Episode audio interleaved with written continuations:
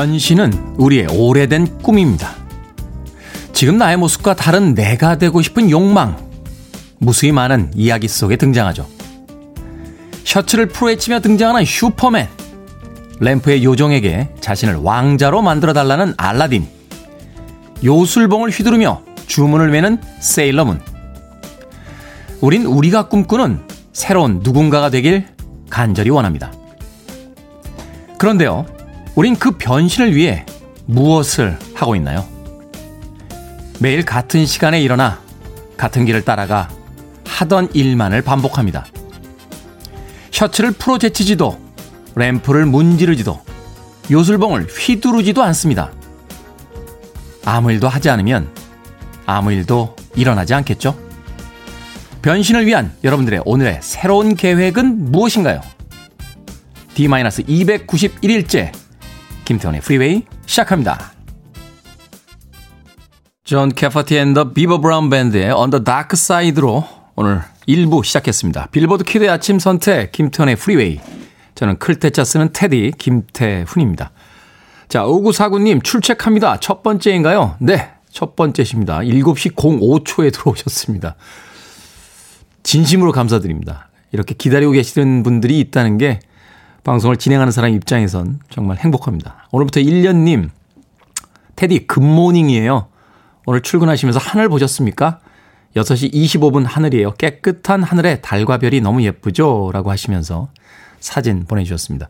출근하면서 하늘 못 봤습니다. 예. 오프닝 쓰느라고요.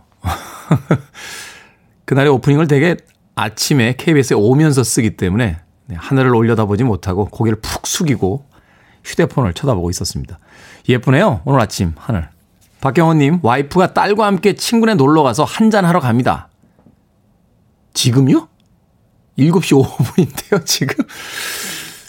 아니겠죠? 오늘 밤이시겠죠? 네. 이미라님, 안녕하세요. 은근 매력난 김태현님, 오늘도 활기찬 하루 시작해요. 라고 보내주셨습니다. 고맙습니다. 근데 은근은 아니고요. 대놓고 매력입니다. 네.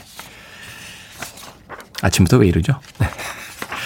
자, 여러분들의 참여 기다리고 있습니다. 문자번호 샵 1061, 짧은 문자 50원, 긴 문자 100원, 콩은 무료입니다. 2시간 동안 기대하시는 음악 많이 틀어드리겠습니다. 여러분은 지금 KBS 2라디오 김태훈의 프리웨이 함께하고 계십니다.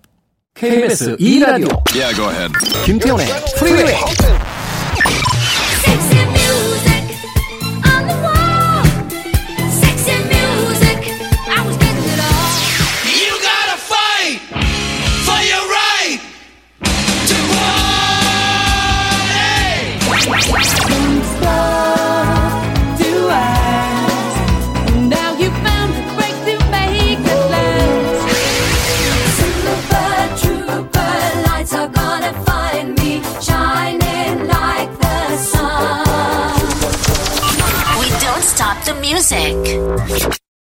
음악은 경쾌한데 제목은 철학적이군요. 다이아나 로스의 Why Do Fools Fall in Love 들으셨습니다.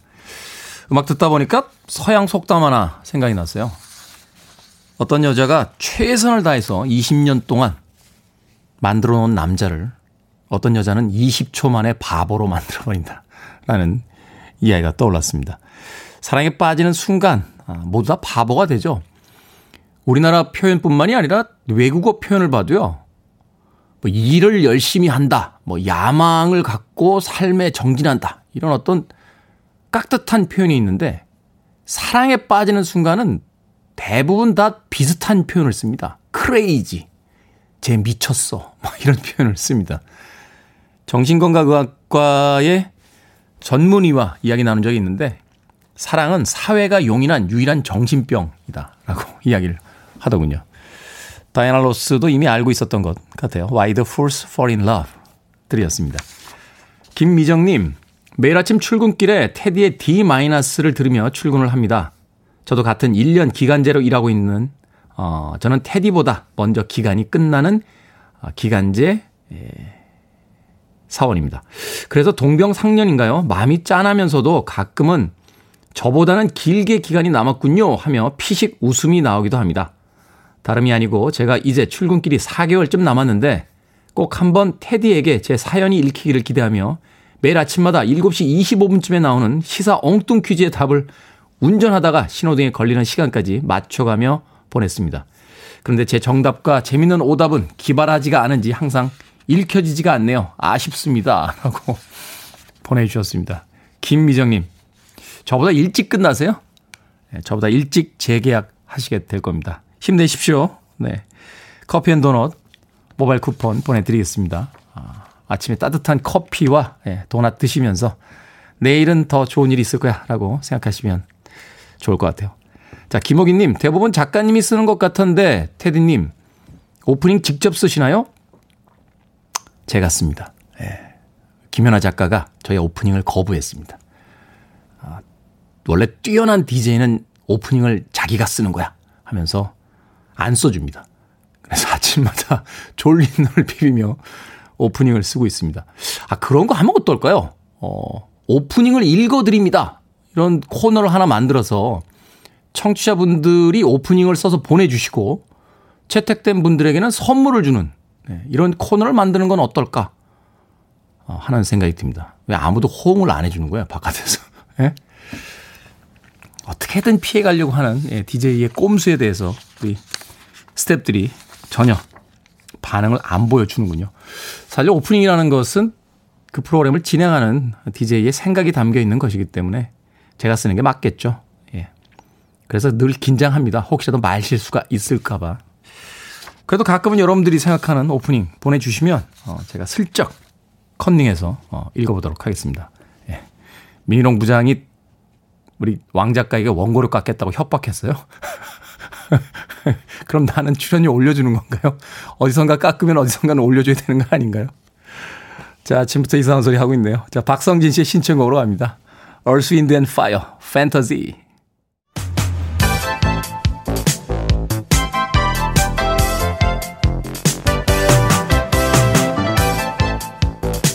이 시각 뉴스를 깔끔하게 정리해드리는 시간, 뉴스 브리핑. 최영일 시사평론가와 함께합니다. 안녕하세요. 안녕하세요. 오늘이 전태일 열사 50주기입니다. 오, 벌써 그렇게 됐습니다. 아, 그러네요. 이 1948년생. 이 일이 벌어진 게 이 1970년. 그때 전태일의 나이는 22살입니다. 22살. 예. 정말 그때는 다 가난했던 시절인데 먹고 살기 위해서 정말 열심히 청소년 시기부터 일을 하다가 뭐 장사도 하고 그랬어요. 그러다 이제 청계천에서 그때 옷을 만드는 공장에서 일을 하게 되는데 이 정말 열악한 노동 현실에 경악을 하고 노동자 권익을 위해서 노력했지만 결국은 할 수 있는 방법은 없었습니다. 탄압을 받았죠. 그래서 네. 이 몸에 불을 지르고 분신을 하면서 외친 이야기 근로기준법을 준수하라. 지금 생각하면 너무 당연한 얘기죠. 근로기준법이 당시에도 있었어요. 잘 만들어져 있었습니다. 문제는 현실에 적용되지 않았다. 그리고 노동자는 기계가 아니다. 그 최근에 전 택배 기사 사망 소식 많이 전해드렸잖아요. 네. 그래서 최근에 이제 이 정부 차원에서 대안들을 내고 있는데 50년 동안 무엇이 바뀌고 바뀌지 않았나 이걸 좀 고민해 보는 하루가 돼야 될 것 같고요. 어제 문재인 대통령은 노동계 인사, 노동 운동가로는 최초로 1등급 훈장, 국민 훈장, 무궁화장을 전태일 열사에게 추서했습니다. 음. 50년 전에도 외쳤던 그 이야기가 네. 무엇인가를 새롭게 해달라, 만들어 달라가 아니라 네. 있는 법을 지켜달라. 아니, 그 요즘에 저희 딸이 이런 얘기를 해요. 이건 좀 우스갯소리지만 아빠 주 3일만 일했으면 좋겠어. 근데 이제 저 어릴 때는 주 6일 학교를 갔거든요. 토요일에도 학교를 갔거든요. 반, 반공일이라고 했죠. 반공일이라고 예, 해서. 맞아요. 네. 토요일도 그 오전 근무를 했으니까요. 그러니까 우리가 주 5일 된 게 오래되지 않았습니다. 근데 아, 그러네요. 1970년에 전태일 열사의 외침이 뭐냐면 일요일은 쉬게 해달라. 이 얘기가 들어 있어요. 그 쉬는 날이 없었다는 얘기예요. 그 당시에는. 지금 우리가 이, 이 연간 노동 시간이 2,000시간 넘어서 세계 1, 2위를 다투다가 주 52시간제 하면서 이제 막 1,900시간으로 떨어져요. 근데 그 당시에 연 근로 시간이 3,000시간이었다고 해요. 3,000시간? 네. 일요일도 없었던 것이 당연하죠. 음. 전태일 열사의 외침이 50년이 지난 지금 과연 우리에게 어떤 변화를 줬는지 조금은 차분하게 생각해보는 하루였으면 좋겠습니다. 자, 다음 뉴스. 네, 오늘부터 13일의 금요일인 오늘부터 전국에 마스크를 쓰지 않으면 과태료가 부과됩니다. 아, 지금까지는 이게 권고 사항이었죠. 어떤 과태료 예. 부과 사항은 아니었던 그러니까 원래는 지난달 13일에 시작이 된 건데 한 달은 계도 기간. 음. 그래서 쉽게 말하면 딱지를 끊지 않았죠. 네. 그냥 마스크를 쓰셔야 됩니다. 언론에서 계속 홍보했는데 오늘부터는 이제 공무원들이 단속을 하고요. 마스크를 써야 할 곳에서 쓰지 않으면 10만 원, 이 과태료가 셉니다. 어. 그런데 이제 갑자기 나타나서 어 마스크 안 쓰셨으니까 10만 원 이건 아니고 지도를 해요 처음엔. 아, 자, 마스크 안 마스크 쓰셨는데 쓰셔야 됩니다. 쓰셔야 됩니다. 네. 근데 안 쓰면 이제 거기서 딱지가 나가는 거죠. 사실 아침에 깜빡할 때가 있어서 네네네. 그냥 나가는데 어, 마스크라고 하면 아 죄송합니다 하고 그렇죠. 편의점 가서 사서 끼거나 끼면 되는데 주머니에 있으면 꺼내거나 네. 아니면 턱스크도 안 돼요. 그러니까 코를 다 가려야 되는데 코가 보이면 마스크를 이제 제대로 쓰십시오 하면 올려서 쓰셔야 되는 거죠. 거기서 이제 뭐 이제 뭐 싫다고 하거나 요즘에 가끔 반항이 벌어지잖아요. 네. 그럼 이제 그냥 10만 원 딱지를 끊게 되는데 이 식당과 카페에서도 다시 한번 원칙을 말씀드리면 주문할 땐 쓰고 주문하는 거예요. 자리에 앉아 있을 때도 쓰고 있는 겁니다. 대화할 때 특히 쓰고 있어야 되고요. 차를 마시거나 음식을 먹을 때는 이 벗을 수가 있는 거죠. 그래서 이런 부분에 있어서는 식사 다 하고 저 같은 경우에 한 30분 앉아서 시간이 있다. 그럼 독서를 하는데 마스크 안 쓰고 있으면 쓰시라고 업주나 종업원이 얘기할 수 있습니다. 그럼 쓰셔야 됩니다. 그이 카페 안에서 안 써도 되잖아요. 음식을 드실 때만 이 벗으실 음. 수 있는 거고요. 그러니까 이제 웬만한 곳에선 다 쓰셔야 된다고 생각해요. 집 밖으로 나가면 대중교통, 다중이용 시설, 다른 사람과 충분한 거리 두기가 안 될 때 무조건 쓰고 뭐 장례식장, 결혼식장, 식당, 카페, PC방, 유흥주점도 마찬가지입니다. 다만 벗어도 되는 경우 실외인데 행인이 없어요. 음. 다른 사람과 거리 두기를 한 뭐 3, 4미터 충분히 할 수 있어요. 그러면 안 쓰셔도 단속되진 않아요. 그 외에는 다 쓰셔야 됩니다. 누가 이렇게 쉽게 설명을 해주더라고요. 사인펜 쓸 때 네. 쓸때 이후에는 뚜껑 닫아 놓잖아요. 맞아요. 예, 쓰고 나서 그냥 뚜껑 연체 사인펜 놓는 분들 없거든요. 이야, 천재적인 비유인데요. 그러니까 사인펜 사용하듯이 네. 말씀 말씀이 아니라 이제 음식을 먹거나 네네. 마실 때 이외에는 항상 뚜껑을 닫아 놔라. 맞습니다. 네, 그 이야기를 해 주시더라고요. 예외는 이제 쓰기가 혼자 마, 마스크를 쓰고 벗기 불편한 장애인이나 기저질환자 또 14세 미만의 어린이에게는 어, 스티커 발부하지 않습니다. 또 영유아 하지만 나머지는 철저하게 좀 지켜주시기 바랍니다. 지하철이나 버스에서 이 마스크 때문에 시민들끼리 시비가 붙어서 그 싸움이 나고 그게 또 동영상으로 이렇게 SNS에 올라오기도 했었는데 네. 이제는 어, 법적으로 그렇게 쓰게 돼 있는 거니까 네. 모든 분들께서 공공의 좀 안전을 위해 써주시길 그렇습니다. 부탁드리겠습니다. 자 다음 뉴스. 네, 이 바이든 당선인이 비서실장을 내정했습니다. 이제 본격적인 인선에 들어갔다는 거죠. 예, 공식 행보를 하겠다 이렇게 네, 되는 거군요. 그러니까 지난 7일에 이제 선거인단 확보로 당선이 확정됐다면 5일 만에 이제 비서실장, 비서실장의 권한이 막강해요. 미국은. 그래서 앞으로 후속 인선 내각을 짠다든가 할 때 이 이름을 기억해 주세요. 론 클레인. 론 클레인. 예, 론 클레인의 영향력이 상당히 클 겁니다. 이 바이든 대통령이 또 고령이잖아요. 참모의 역할이 중요한데 이 오랫동안 함께 했던 지인이에요. 그러니까 이게 이 바이든 대통령 당선인의 특성이 inner circle, 오래 함께 일을 해왔던 최측근만 신뢰한다. 이 사람들을 중심으로 간다. 그래서 론 클레인도 극찬을 했던 사람이에요. 너무너무 소중해서 그 가치를 따질 수가 없는 인물이다. 이렇게 극찬을 했었는데 이 부통령 시절에도 지금 비서실장이었고 네. 근데 이제 바이든만 모신 게 아니고 과거에 클린턴 행정부 때도 정책 보좌관, 오바마 정부 때는 그땐 에볼라 바이러스가 창궐했는데 네. 서아프리카에 미국이 지원을 하러 가요. 그때 방역은 미국이 최고이기 때문에 론 클레인이 에볼라 짜르라는 별명을 가지고 있는데 짜르는 러시아의 황제잖아요. 황제, 네. 그러니까 에볼라를 막는데 전권을 가지고 있었다. 그래서 아마 코로나19를 대응하는데도 론 클레인의 역할이 클 것 같은데 비서실장이 내정됐다는 소식입니다. 혹시 아세요? 론 클레인? 저는 이름은 들어봤는데 빨리 오늘 전화 넣으세요. 그래요? 몇 번입니까? 일단 예, 예. 공공 공공 공공 신뢰관계를 회복해 두셔야 돼요. 그렇군요.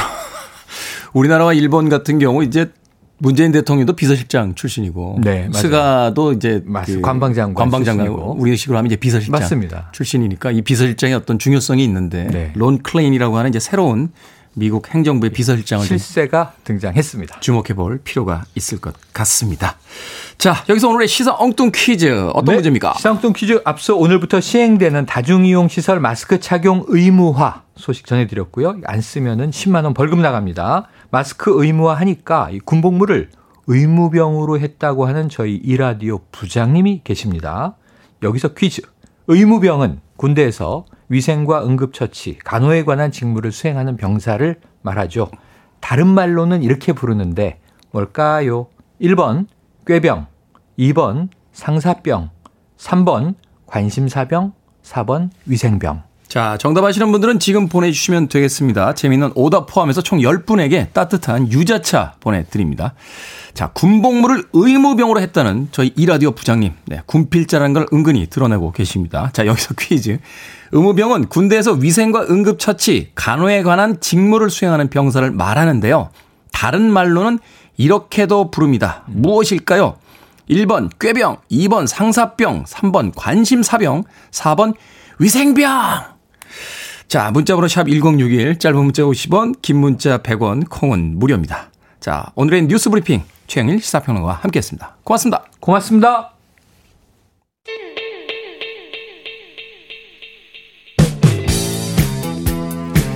이 퀴즈 뒤에다 이 노래를 붙인 건 무슨 의도일까요? 놀랐습니다. 섹시 뮤직.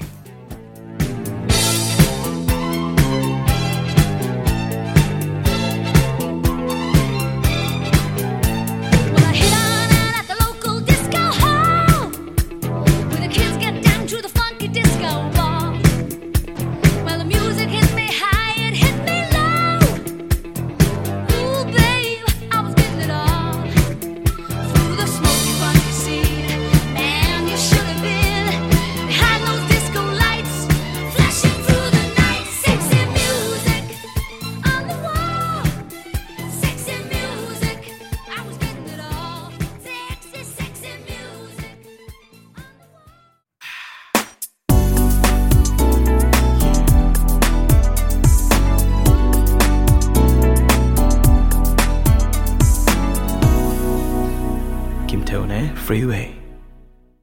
정경아 씨께서 와, 이 곡 뭐죠? 라고 문자 보내셨습니다. 세르지오 멘데스의 Never Gonna Let You Go 들으셨습니다. 몇 년 전에 세르지오 멘데스가 내한했던 어, 적이 있었는데 그때 참 공연 재밌게 봤던 기억이 납니다. 이렇게 발라드에도 굉장히 강한 아티스트입니다만 어, 라틴 리듬을 사용한 또 댄스 음악들을 굉장히 경쾌하게 연주를 해줘서 공연장에서 사람들과 같이 들썩거렸던 그런 기억이 있습니다. 코로나19 언제 끝나나요? 어, 공연 좀 보고 싶은데. 사실 최근에도 몇몇 공연들이 펼쳐지고 있습니다만, 역시 공연이라는 건 사람들이 빽빽하게 들어서서 그 무대 위에서의 뮤지션들의 어떤 에너지를 같이 느끼면서 이렇게 펄쩍펄쩍 뛰면서 봐야 제 맛이 아닌가요? 최근에 랜선 공연에 대한 이야기가 많이 나오고 있는데 엊그저께 인터뷰 기사를 하나 보니까 뮤지컬 제작하는 송승환 대표가 랜선으로 공연을 하는 것에 대해서 어떻게 생각하느냐 하는 질문에 대해서 회를 통조림에다 넣으면 맛있겠나? 라고 의문에 대한 현답을 어, 하시는 글을 본 적이 있습니다. 다시 한번 예, 넓은 야외에서 혹은 아주 멋진 공연장에서 사람들과 어깨를 대면서 예, 뮤지션의 그 강렬한 에너지에 펄쩍펄쩍 뛰는 공연을 볼 수 있길 희망해 봅니다. 세르조 멘데스의 Never Gonna Let You Go 들으셨습니다. 자, 오늘의 시사 엉뚱 퀴즈. 의무병은 군대에서 위생과 응급처치, 간호에 관한 직무를 수행하는 병사를 말하는데 다른 말로는 뭐라고 부를까요? 정답은 4번 위생병이었습니다. 박재민 씨, 가불병이라고 보내주셨고요. 9201님, 4번 위생병. 군대에는 참 직무가 많은 것 같아요. 남편은 PX병이었어요. 아, 보직 좋죠. PX병 좋습니다. 아, 공식 용어로 땡보직이라고 합니다. 2851님, 4번 위생병. 군대 얘기 나오면 남자들은 참 신나는 것 같아요. 좀 봐주세요. 네, 자랑할 게 그런 것밖에 없어서 그렇습니다. 2851님. 3531님, 4번 위생병. 해군 휴가 나오는 아들 데리러 가고 있습니다. 아들 너무 보고 싶네요. 라고 하셨습니다. 자, 6149님, 4번. 위생병. 우리나라에서는 별로 부를 일이 없네요. 외국 영화에서처럼 큰 소리로 부르고 싶어요. 메딕! 이라고 보내주셨고요. 임서연님은 5번 공주병이요. 정미선님은 5번 콜라병. 김한진님은 울다는 공주병이라고 보내셨습니다. 7321님, 쫄병이라고 또 보내셨네요. 갑자기 쫄병 때의 서름이 떠오르네요. 지금도 전 집에서 아내, 아들 쫄병입니다. 라고 보내셨습니다. 설마요. 집에서 사실 그런 기분 느낄 때 있죠. 이렇게 애완, 애완이라고 하면 안 되죠. 반려동물 키울 때요. 예. 이 강아지들이요. 집안의 권력 서열을 정확하게 알고 있답니다. 그래서 제일 강력한, 그러니까 엄마죠. 엄마 옆을 이렇게 졸졸 따라다니고, 그 다음에 이제 아이들. 대부분 남편이 이제 제일 그 서열이 낮다라고 생각해서 잘 오지를 않는다는 거예요. 오게 하려면 이제 뭔가 이렇게 간식을 하나 들에 간신히 왔다가 살짝 간식만 먹고 다시 저리 쪼르륵 가버립니다. 남자분들이 그때 제일 서럽다 하는 생각을 하시는데 하는 이야기를 하던데 예, 갑자기 7321님께서 쫄병이라고 아내와 아들의 쫄병입니다 라고 하셨던 문자를 보니까 저까지 약간 울컥해집니다. 7321님께는 시사 엉뚱 퀴즈와는 별개로 예, 제가 힘내시라고 비타민 음료 보내드리겠습니다. 예. 쫄병들이 제일 할 일이 많습니다. 네. 자, 정답자 포함해서 재미있는 오답자 분들까지 총 10분에게 따뜻한 유자차 보내드리겠습니다. 어, 방송이 끝난 뒤에 김태훈의 프리웨이 홈페이지에 들어오셔서 당첨자 확인해 보실 수 있습니다.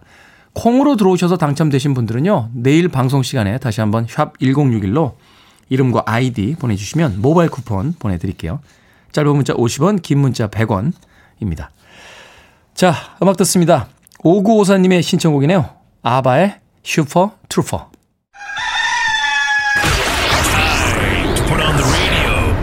김태훈의 프리웨이 자, 바보 중에 바보, 전태일은! 삐져 있어요! 병원 가야 되겠는데? 왜, 왜? 어? 병원에 안 가도 돼. 근로기준법을 보면 우리도 당당히 인간적인 대접을 받고 살아야 한다고 쓰여져 있습니다. 우리 재단사들은 모두 다 바보입니다. 우린 그걸 알아야 합니다. 기자님이시죠? 응, 나 경향신문에 있어. 불법 노동 사례를 말씀드리고 싶어서요. 나가서 얘기할까?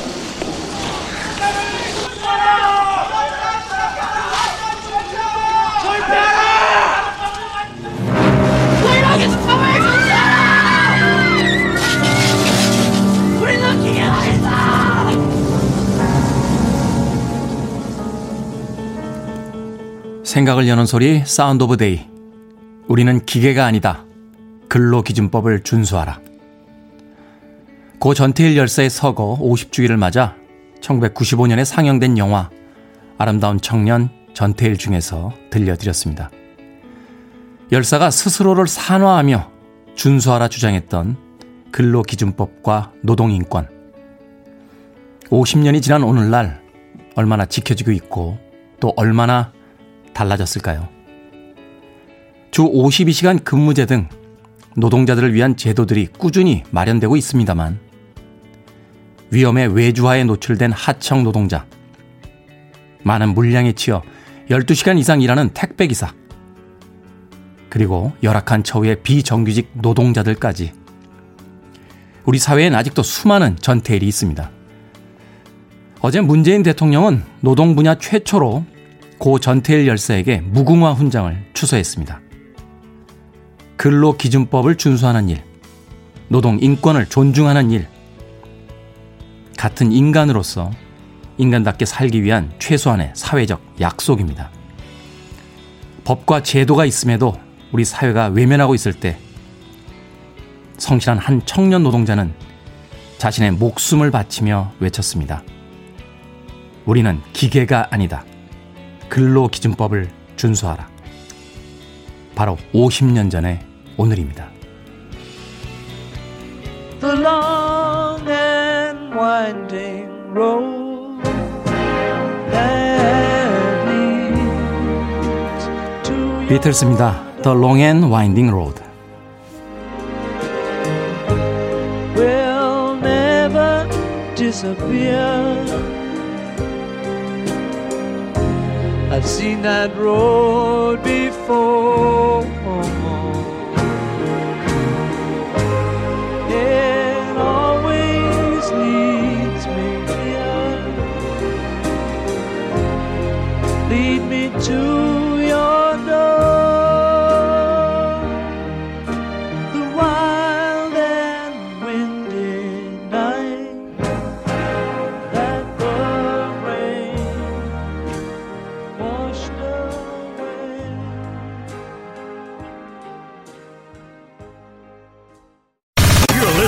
one of the best radio stations around. You're listening to 김태훈의 Freeway. 빌보드 kid의 아침 선택 KBS 2라디오 김태훈의 프리웨이 함께하고 계십니다. 5015님께서요. 저랑 같은 클 태자 쓰시는 태훈 형님 안녕하세요. 10여 년 전에 태훈 형님께서 메이비 씨 라디오에 나오셔서 알려주신 특급 연애 팁을 참고하여 연애하고 결혼에 골인 했습니다. 오늘이 저의 아내를 만난 지 14년이 되는 날이에요. 형님 축하해 주세요. 제가 그런 일을 했습니까? 언젠간 눈을 감는 그날에 그래도 세상에 아름다운 한 쌍을 만들었다고 만족하며 이번 생을 기념할 수 있겠군요. 5015님, 감사합니다. 14년이나 잘 살아주셔서 롤케이크 선물 교환권 보내드리겠습니다. 자, Ozark Mountain Daredevils의 음악으로 갑니다. Jackie Blue 1부 끝곡입니다. 2부에서 뵙겠습니다.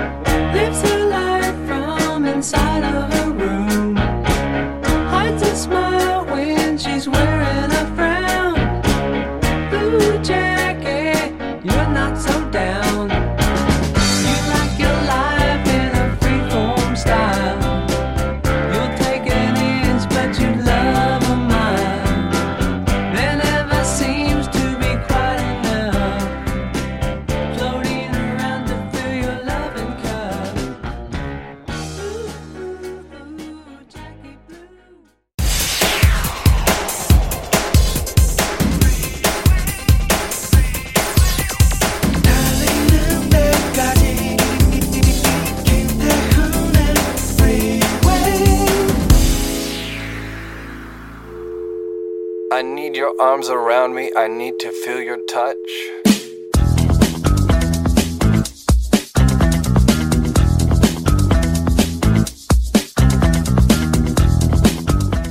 제목 어째 익숙해 고대 로마서에 나와 있는 노예를 효율적으로 부리는 방법 첫 번째 칭찬한다 두 번째 고기, 소금, 그리고 은화 등으로 포상한다 세 번째 업무 교체를 해준다 네 번째 같은 노예를 부리는 관리자로 진급시켜준다 다섯 번째 주인의 시중을 들면서 여행할 기회를 준다. 어째 많이 익숙하다.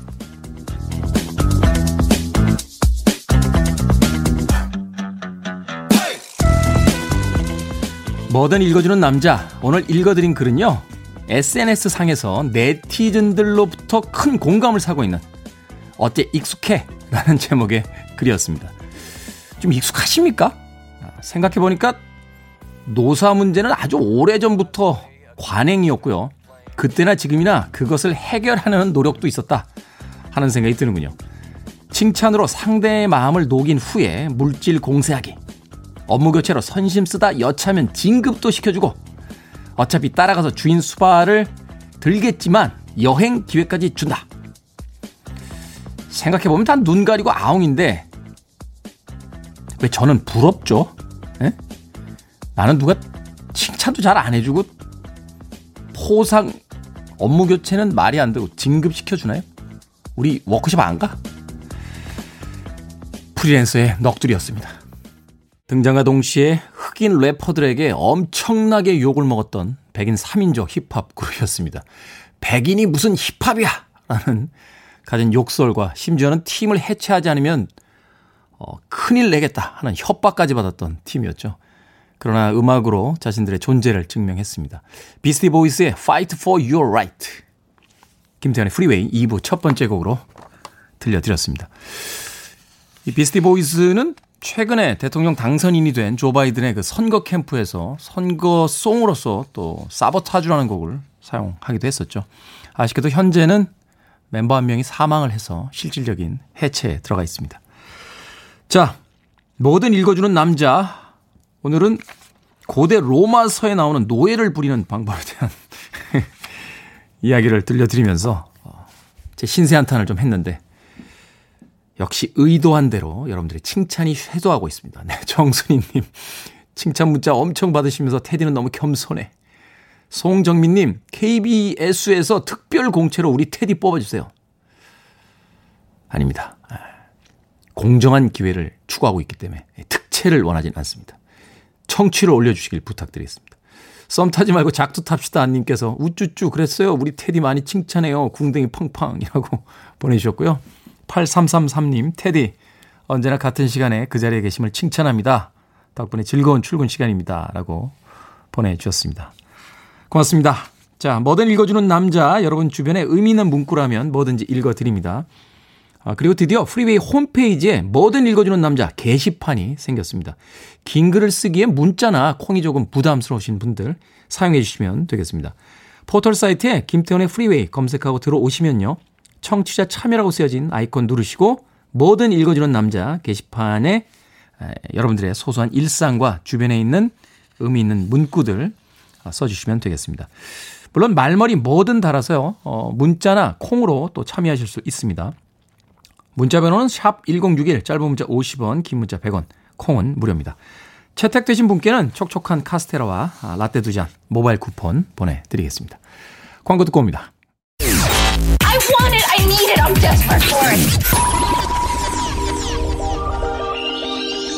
Okay, let's do it. 김태훈의 Freeway. 최근에는 이런 종류의 음악을 시티팝이라는 음, 장르로 또 부르기도 합니다. The Blow Monkeys의 It Doesn't Have to Be This Way 그리고 Swing Out Sister의 Breakout까지 두 곡 이어서 보내드렸습니다. 많은 분들께서 보이는 라디오 보고 계시군요. 네, 정경환님, 테디님 계속 보니 매력적이시네요. 음악에 맞춘 몸놀림이 멋있습니다. 예.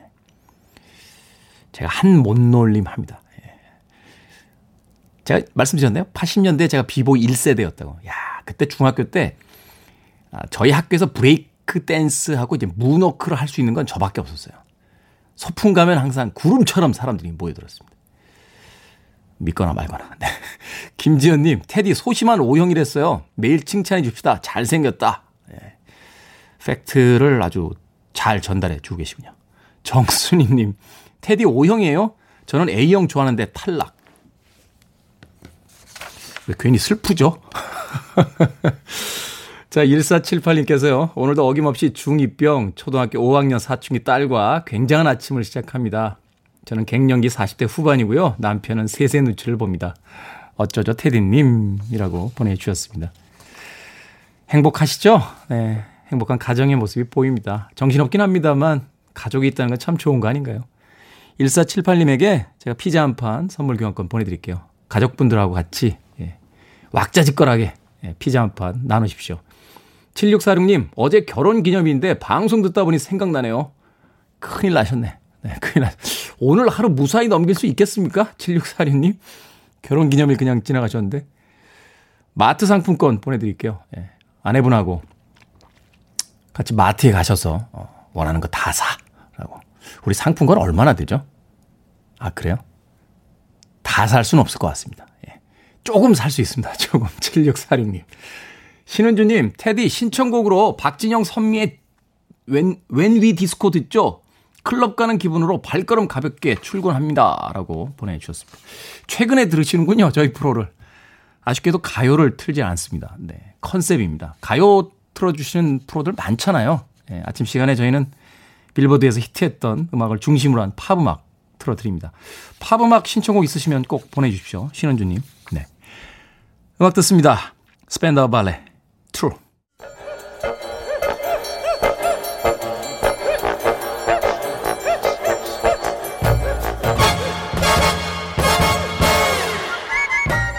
온라인 세상 속 촌철살인 해학과 위트가 돋보이는 댓글들을 골라봤습니다.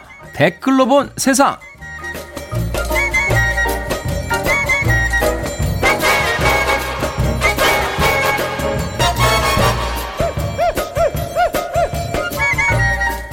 오늘 만나볼 첫 번째 세상. 결혼해서 살다 보니 우리가 육촌이라니. 지난 2016년 5월 혼인신고를 한 A씨와 B씨. 달콤한 신혼생활도 잠시 이 무슨 운명의 장난인 걸까요? 서로가 육촌 사이임을 알게 되고 혼인 무효 확인 소송을 제기하게 됩니다. 민법 제809조 제1항은 8촌 이내의 혈족 사이에서는 혼인하지 못한다. 법원은 민법에 따라 혼인 무효 판결 B씨의 손을 들어줬는데요. 이를 두고 어제 헌법재판소에선 8촌 이내 혈족 간의 혼인금지 민법 조항을 놓고 한바탕 공방이 벌어졌습니다. 여기에 달린 댓글들입니다. 포스트 5843님, 음, 가족끼리 그러는 거 아니야? 김태홍님, 아니, 사촌도 누가 있는지 모르고 사는데 8촌은 뭡니까? 6촌이면 어떤 관계인가 생각을 해봤는데요. 이런 거죠. 고모 할머니의 손자, 손녀가 이제 저의 6촌이 되는 셈입니다. 맞나요? 네. 6촌도 좋고 8촌도 다 좋은데, 사랑한다는데 뭐 이리 세상이 복잡합니까?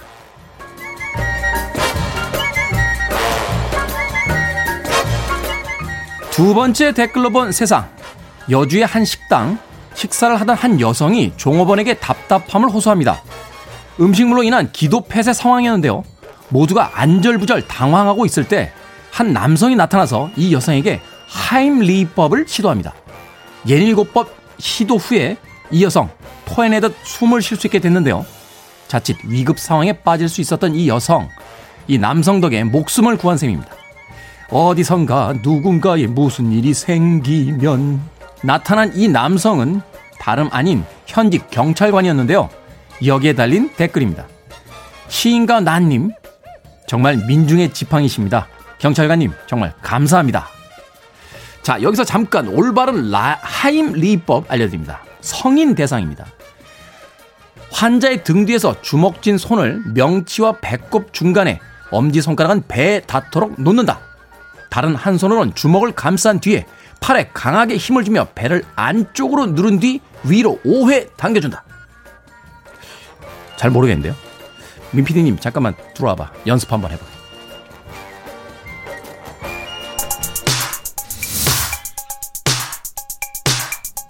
The Jets입니다. Crush on You.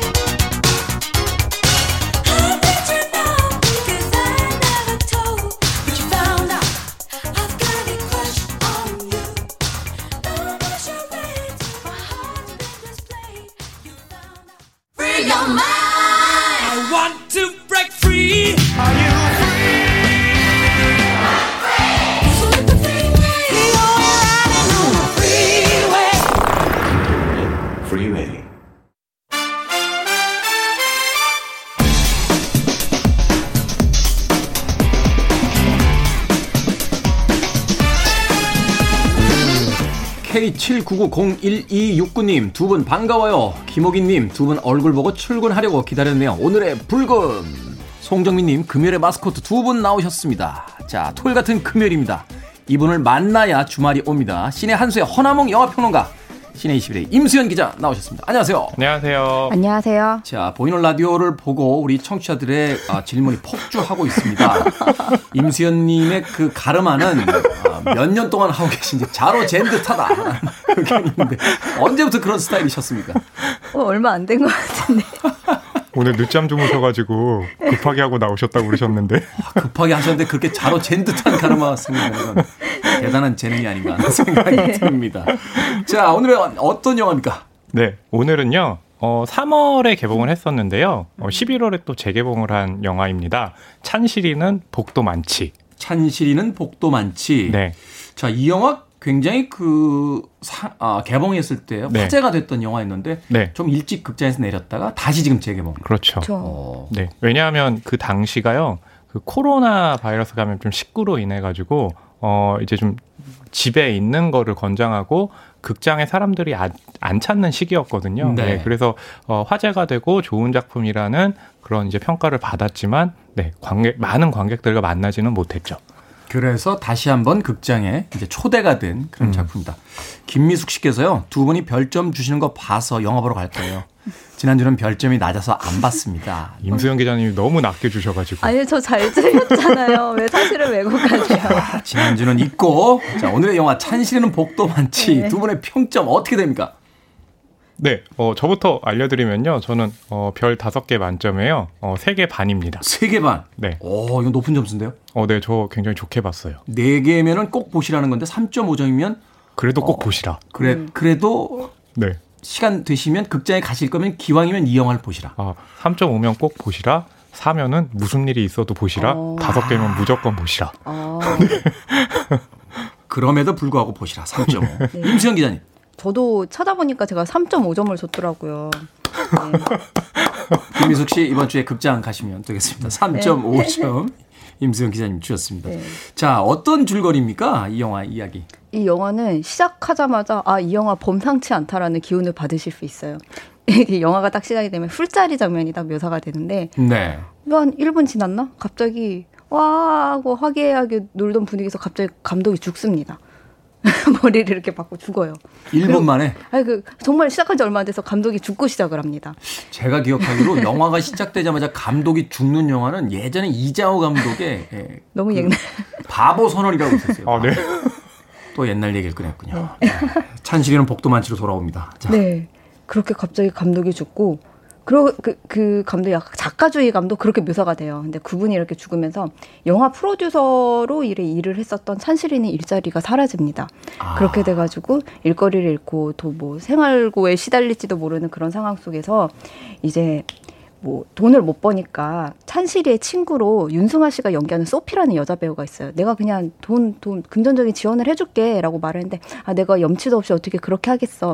대신 나는 일을 해서 돈을 벌고 싶어 라고 해서 소피의 집에 이제 가정부라고 해야 되나 이게 그 그러니까 네, 영- 가정도우미로 영화 이렇게 예. 영화 배우의 집에 가정부로 들어가는 거예요. 예, 그래서, 그래서 거기서 이제 일도 하고 하는데 거기에서 이제 소피가 되게 바빠요. 하루 종일 막 폴댄스도 배워야 되고 뭐 이제 불어도 공부해야 되고 되게 바쁜 나날을 보내는 그런 여배우인데 이제 프랑스어 선생님으로 오는 이제 그 프랑스어 선생님은 이제 배우람 씨가 연기하는 캐릭터가 있어요. 그래서 뭐 그분과 이렇게 약간의 썸을 타면서도 거기서 진전되는 로맨스가 있고 이제 어쨌건 찬실이는 이렇게 뭐 영화 프로듀서로 일을 했었는데 뭐 주변에는 프로- 프로듀서가 뭐 하는 일이냐 그- 뭐 영화는 감독의 예술 아니냐 뭐 이런 말을 하고 계속 그 일을 해야 되냐라고 해서 굉장히 영화에 대한 애정이 이렇게 식어가고 있- 이거 영화에 영화에 대한 애정은 그대로이나 영화 일을 계속 해야 되나 고민하는 와중에 갑자기 이제 찬실이에게 어떤 환상이 나타납니다. 그분이 장국영 씨예요. 장국영 씨가 예, 환상으로. 예. 근데 누가 봐도 이제 장국영을 연기하고 있는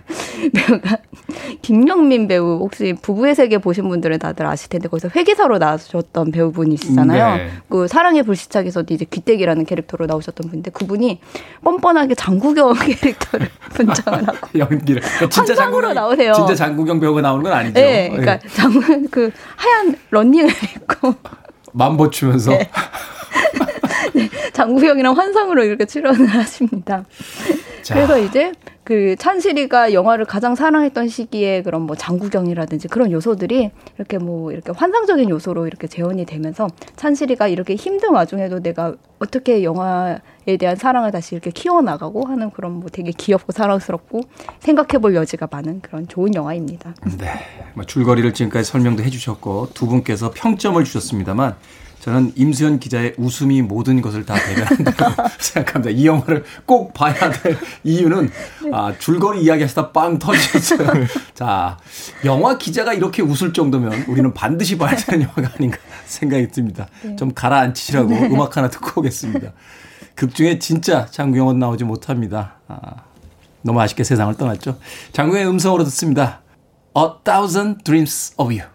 목소리 들으니까 그립네요. 장국영의 A Thousand Dreams of You 들으셨습니다. 자, 빌보드 kid의 아침 선택. KBS 2라디오 김태훈의 프리웨이. 씨네 한수, 허남웅 영화평론가, 씨네 21 임수연 기자와 함께 찬실이는 복도 만치에 대한 이야기 나누고 있습니다. 자, 찬실이는 복이 많습니까? 영화 속에서 김지현 씨께서요. 영화가 두 번이나 개봉하다니 복도 많지라고 보내셨는데. 복은 많죠. 그리고 어. 제목 따라가는 경우가 많은데 찬실이는 돈은 없죠. 네. 네, 근데 주변에 좋은 사람은 많죠. 음. 어, 결국에는 이제 그 좋은 사람들과의 관계 속에서 어 돈이 없는 상황에도 임에도 불구하고 희망을 잃지 않고 영화에 대한 꿈을 꾼다면 음. 그것이야말로 복도 많은 게 아닐까 생각합니다. 네. 최근에 약간 이런 그 내용을 담고 있는 영화들이 좀 많은 것 같아요. 예전에 그 재작년인가 이솜 씨가 나왔던 그 소공녀 아. 같은 영화도 보면 현실에서는 조금 힘들지만 음. 그래도 유머를 잃지 않고 네. 뭔가 자신만의 어떤 방식으로 살아가는 그 젊은 세대들에 대한 이야기가 나오잖아요. 음. 이런 내용과 주제가 이제 영화에 담기는 특별한 이유들이 있겠죠. 아마 이제 그 영화를 만든 분들이요. 그러니까 소공녀도 그렇고 오늘 찬실이도 복도만치도 그렇고 영화를 만들고 싶지만 영화를 그렇죠. 만들기 힘든 현실. 그럼에도 불구하고 영화를 만들었으니까 나를 봐라. 나 역시도 그런 돈은 많지 않지만 하고 싶은 거를 어, 해나가는 좋은 걸 할 수 있는 상황. 그것이 어, 뭐 큰 영화이든 작은 영화이든 아마 이제 그런 세계관들이 이 영화에 들어가 있기 때문에 지금 말씀하신 것처럼 어, 젊은 세대가 힘들긴 하지만 그럼에도 불구하고 그 안에서 작은 행복을 찾아가지고 전진한다는 것 아마 거기에 그 세계관이 반영된 걸로 보여요. 무엇보다도 유머를 잃지 않는다는. 게 전참 음. 어떤 삶의 태도 중에 멋진 것이 아닌가 하는 생각이 드는데 임수영 기자님 은 어떻게 보셨어요, 이 영화? 어, 전 이 영화에서 제가 굉장히 사랑하는 장면이 하나 있는데요. 찬실이는 또- 또 웃으면서 오즈. 오즈 야스지로를 굉장히 좋아해요. 일본의 아까 오즈 그 야스지로. 불어 선생님과 썸을 타게 된다고 했잖아요. 이제 불어 선생님이랑 이제 영화에 관한 이야기를 하는데 불어 선생님이 이제 자기는 크리스토퍼 놀란을 좋아한다고 하니까 찬실이가 실망을 하는 거예요. 아니 크리스토퍼 논란이 어때서? 왜냐하면 찬실이는 시네필이기 때문에 오즈 야스지로 같은 사람 좋아하는데 예술 영화를 네, 그렇게 좋아하는데. 어 그렇게 대중 친화적인 대중 영화 감독을 좋아할 수 있냐고 약간 그러면서 반발하면서 아 뭐 크리스토퍼 놀란 감독이나 좋아하세요 뭐 이런 장면이 있는데 이게 되게 이 영화스러운 유머인 거죠. 어, 그렇군요. 그러니까 네. 영화를 좋아하는 사람들끼리. 저도 생각해 보니까 어떤 그 방송국 여자 작가분이 계셨는데 소개팅 나가다가 막 즐거워하시다가 네.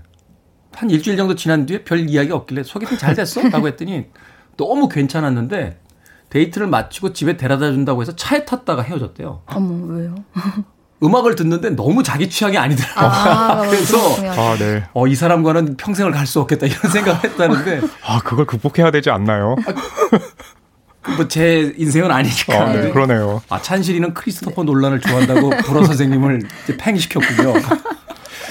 그런 부분들이 사실 어떻게 보면 진지한 기성세대의 어떤 삶의 방식과는 좀 다른 젊은 세대들의 어떤 가볍 고 또 유머러스한 어떤 삶의 태도가 아닌가 하는 생각이 들거든요. 예, 그렇긴 한데 어, 극중에 찬실이가 그렇게 젊은 세대라고 보기에는 네 나이가 좀 있으세요. 네, 했는데 그럼에도 불구하고 지금 말씀하신 것처럼 생각 자체는 이제 젊다는 걸 보여주는 그렇죠. 거잖아요. 예, 아마 그런 거에 또 많은 분들이 지금 공감해서 그런 평들이 있더라고요. 자기 일기장에 있는 내용을 언제 훔쳐봐가지고 이렇게 영화로 만들었냐고.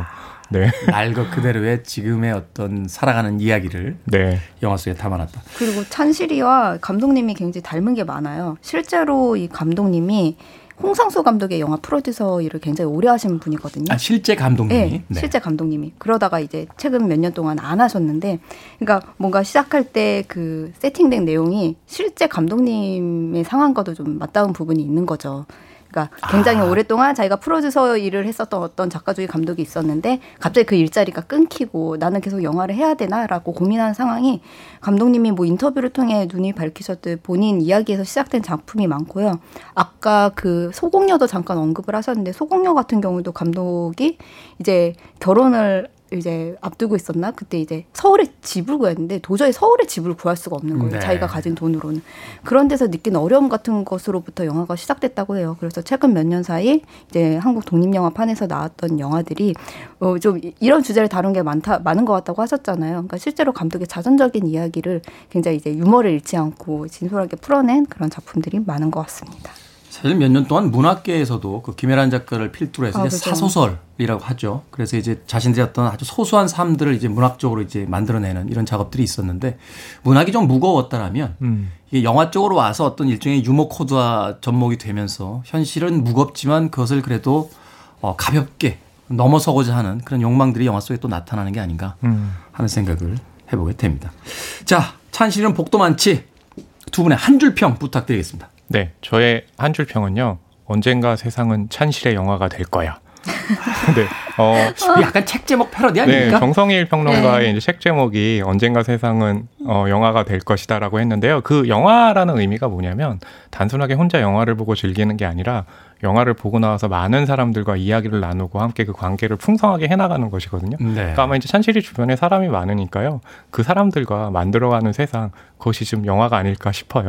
음, 그렇군요. 네. 사실 지금 힘든 시대를 살아갈 때 사람들이 가장 필요한 게 같은 사람들끼리 연대. 그렇죠. 라는 이야기를 하는데 그 많은 사람들을 통해 이제 그걸 네. 보여주는 거군요. 테디님께서도 어, 저와 임수영 기자님이 오면 금요일과 연대할 수 있잖아요. 아 이제 주말이다. 저는 방송 끝나면 두 분하고 어깨 동무하고 나갑니다. 그렇죠. 연대죠. 연대입니다. 자, 임수영 기자님의 한 줄 평. 어, 제가 뭐라고 썼는지 찾아보니까요. 영화하고 그 영화, 그러니까 영화롭다 할 때 그 영화로 써놓고 영화에 1도 도움 안 되는 영화를 계속하는 이유라고 설명을 했더라고요.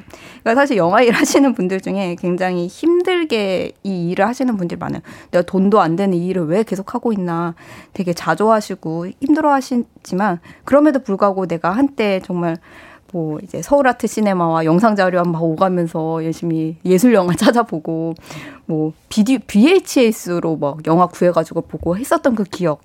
그때 너무 순수하게 영화라는 매체를 너무 사랑했었던 그 기억이 너무 소중해가지고 계속 지금의 그 낭만을 좀 유지해가고 계신 분들이 많잖아요. 네. 이 영화가 그런 걸 정말 잘 포착한 작품이거든요. 그래서 저도 가끔 이제 영화기 너무 힘들고 아 내가 계속 영화 기자 일을 아니 왜 영화 얘기하다가 갑자기 여기서 간증을 하기 네, 시작했어요. 회의감이 들 때가 있는데 그럴 때 아 그래도 나는 지금 극장에 앉아가지고 어떤 이제 시네마라는 걸로 보는 행위를 참 내가 사랑했었지라는 그런 거를 가끔 이렇게 자각할 때가 있어요. 그렇기 때문에 제가 또 찬실이는 복도 많지라는 영화를 봤을 때 되게 좋아했었던 것 같고 무언가를 이렇게 사랑해 보았던 추억이 너무 소중하신 분들은 꼭 영화가 아니더라도 이 영화를 네. 보면 되게 공감하시지 않을까 싶습니다. 알겠습니다. 영화에 대한 절절한 이야기 해주셨습니다. 자, 허남웅 영화평론가 씨네 21 임수연 기자와 함께했습니다. 씨네 한수였습니다. 고맙습니다. 감사합니다. 감사합니다. 영화배우 이전에 가수였습니다. 브루스 윌리스, Respect Yourself.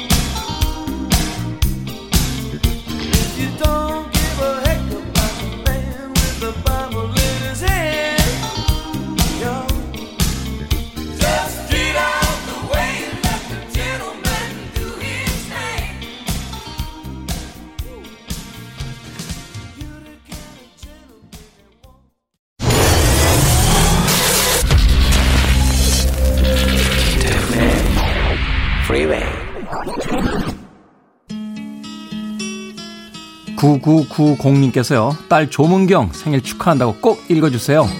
제가 20대 때 제일 좋아했던 중경삼림 OST 중에서 California Dreaming 신청합니다.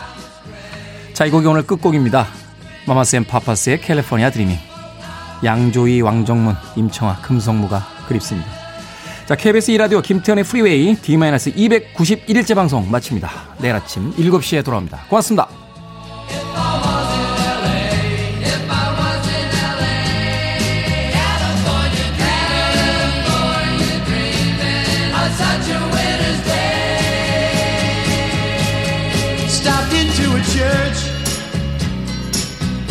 Passed along the way.